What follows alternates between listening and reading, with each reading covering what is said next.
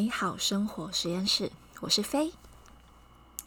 今天是二零二一年的第一集，欢迎大家回到美好生活实验室再度相聚。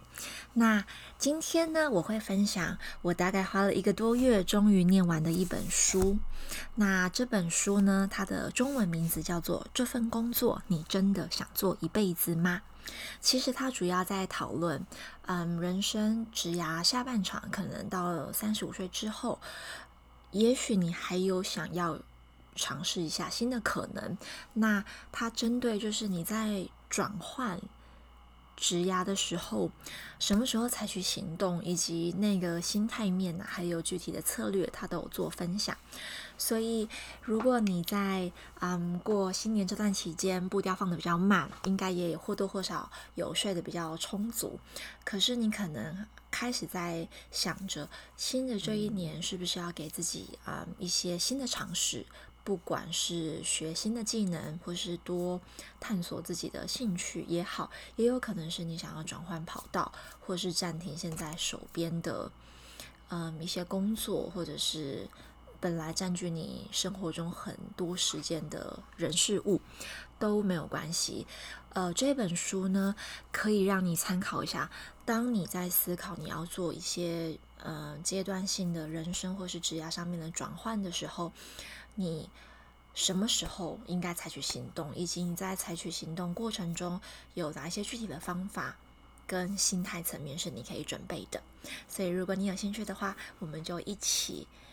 开始喽。这本书我觉得它的英文 title 是更贴切一点，它叫做《When to Jump If the Job You Have Isn't the Life You Want》。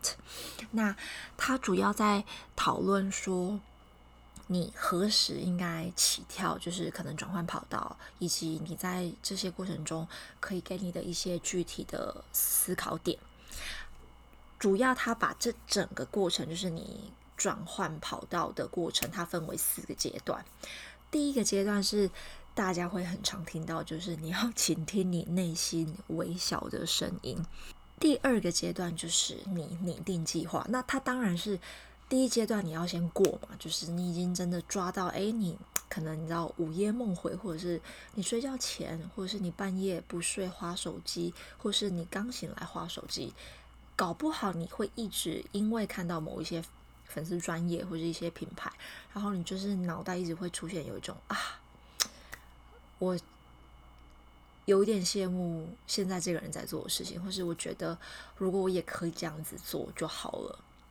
这这一类的声音，你听进去之后呢，你可以开始拟定计划。那第三阶段就是他说允许你自己成为那个 lucky guy，其实意思就是采取行动，也就是 you take a leap，你起跳了。那最后第四阶段就是在你起跳之后呢，不要回头追忆过往。那整个。整本书呢，它其实大概整理了四四十四个，就是有点翻转人生。其实就是他可能原本的这份工作跳到他另外一个职业上面，其实是很大的大大转弯的一些案例，然后给大家参考。那不过他主要呃收集来都是一些国外的，就是职场上面的人分享的例子，但我觉得也有一些呃内容是可以参考的。那我以下就是整理出几个具体的方法，是他有提到的。第一个，也就是在第一阶段你会遇到，就是当你觉得你好像会一直重复出现一些 idea、一些想法的时候呢，你可以做的事情是。嗯，这个是我自己的感觉啦，就是你可以试着把它写下来。那特别是当你觉得你的思绪很乱的时候，其实写下来也可以帮助你，就是梳理自己的想法。甚至你觉得因此而感到的焦虑或不确定，你都可以把它整理下来。你觉得你很向往某一些人的生活方式的那样子的前辈，去跟他们聊一聊，我觉得这个会激起你的一些一些新的火花。然后第二个方式，书里面分享到，就是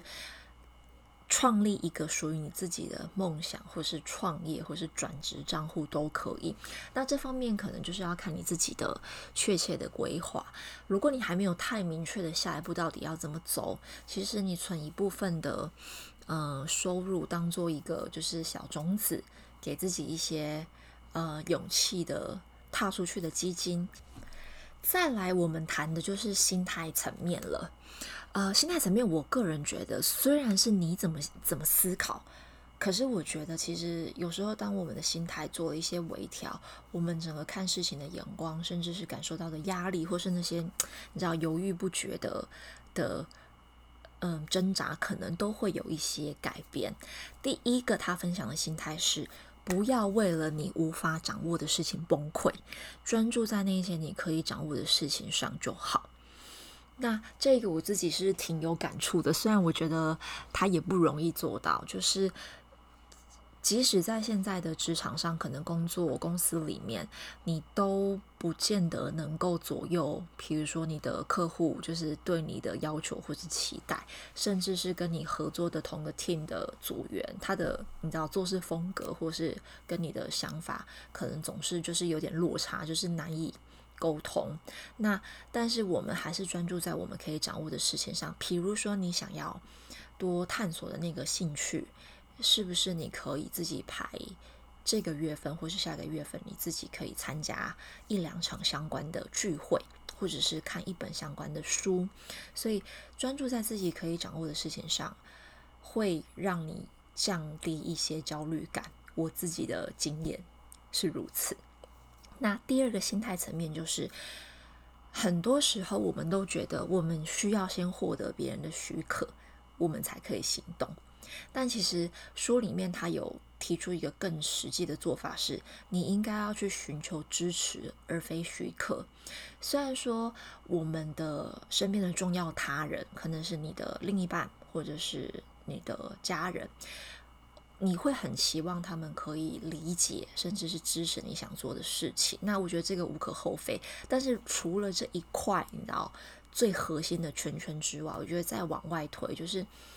你其实不需要去取得你的同事、你的老板、你的上司的同意，让你去走你人生想要探索的一条道路，因为你换个。逻辑推回来，如果今天你因为他们，然后你不去做某些事情，你会不会觉得有一点遗憾或后悔？那第三跟第四个心态面，就是我截取了书中的两段话，我觉得嗯很有，你知道，就是我觉得很 make sense。第三个是，如果你已经花了很多年时间思考、计划。这个决定，而且你已经花时间推敲各种可能发生的结果，那你就应该要相信，你到目前为止已经做了你所有必备的步骤，你也可以利用你现在已知的资讯来做这个决定。我觉得这句话真的是讲的是太好了，因为我自己就是像我有选择困难症，就是通常我在做跟未来生涯有关的。决定的时候，我就是整个人会你知道非常的紧绷，然后我都会想着说，可是如果，嗯，我走这条路，然后发生了 A，发生了 B，然后接着顺利到达 C，可是我还不知道 C 之后那个 D step 到底会发生什么事，或我会怎么做，我就会不敢走，你知道，我就会连 step A 我都不敢走下去。但其实我自己就是。渐渐的明白，说其实有时候你可能走到 B 的时候，一切就完全你知道不在你的掌控之中。你可能会发现有另外一个世界是你觉得哇，就是可以往下走的诶，但是完全不在你当时规划之中。或者你可能是那种，就是你会很害怕，我现在如果做资料不够全盘，那我以后如果觉得。哎呀，我后悔当初自己怎么没有预想到这一块，或是怎么没有你知道考虑到这一点的话，你就是会很懊恼。但 even 这件事情真的发生，就是我觉得我们要记得一件事，就是当时做那个决定的自己，其实已经花了你知道，可能是下班之后的不知道多少时间，还有清晨的多少时间。去努力的收集呀，你知道，或是请教前辈啊，然后自己疯狂查资讯，已经做了当时那一个自己可以做的最大的努力了。那我们还是有没有查到资料？就是 which is totally make sense。那不应该再因为这样子再回来责怪当时的自己。所以我觉得，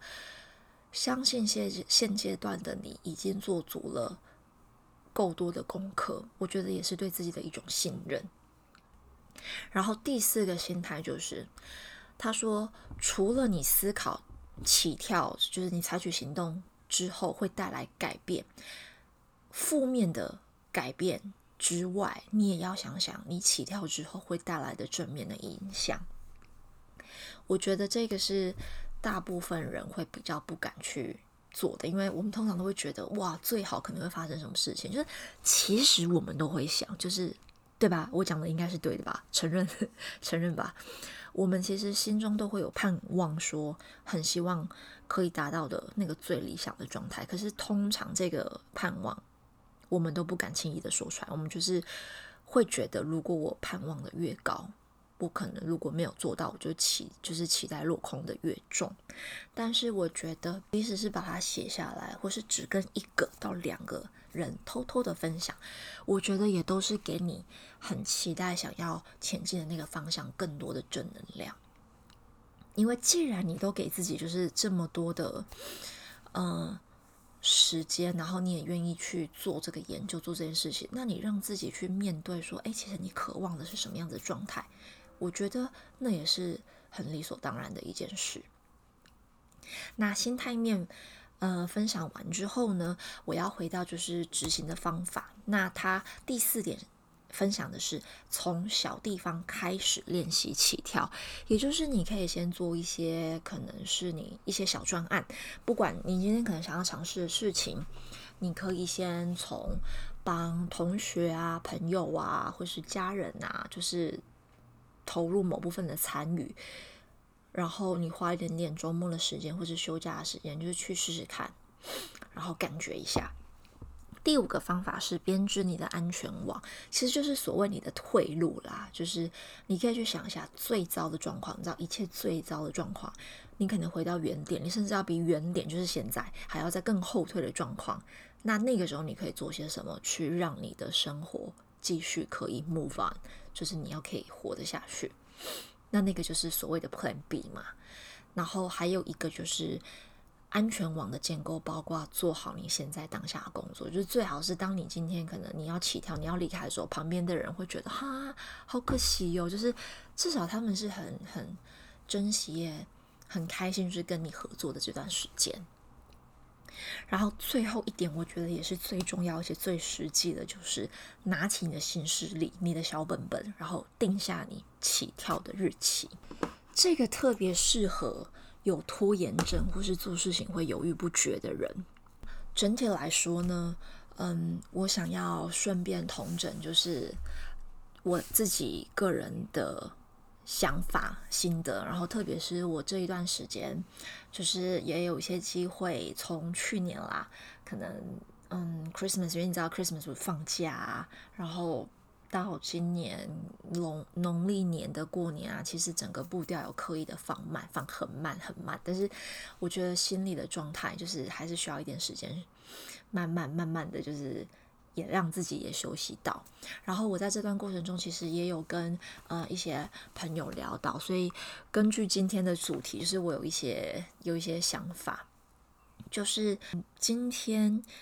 当你想要做一个转换，或是做任何选择或决定的时候，其实每一个人在他行动前，他需要储备的勇气的时间长短是不一样的。那有的人是你知道一下他就可以觉得 yes 好我就这样做，有的人他可能就需要特别长时间。那其实这个都没有对或错。然后第二个是，当你发现自己是想要改变现状，或者是你想要去探索一个新的。新的世界的时候，可是其实那件事情你自己知道，你去做也不保证会成功。就是你觉得你这样超怪，就是为什么要去做一些可能不一定会百分之百成功的事情？千万不要觉得自己奇怪，就是这是可以非常可以理解的事情。但是你会有恐惧是是非常正常的。然后还有一个就是我自己都在练习的，就是嗯，一旦你决定要做某件事情，其实你不需要向别人解释为何要做这件事情。除了你的重要他人之外，其实别人的允许跟不允许都没有办法替你过你想要过的生活。所以我觉得这个是可以大家一起共同努力的。还有一点是我跟朋友聊天聊到，我觉得他讲的非常好，就是其实即使你现在做这个决定，即使选择之后你发现，诶，这条路或这个选项其实不太适合我自己，也不表示做这个决定的你不负责任。因为记得吗？我们刚刚其实有讲到，我们当初已经花了所有的心力，根据现有的资料去。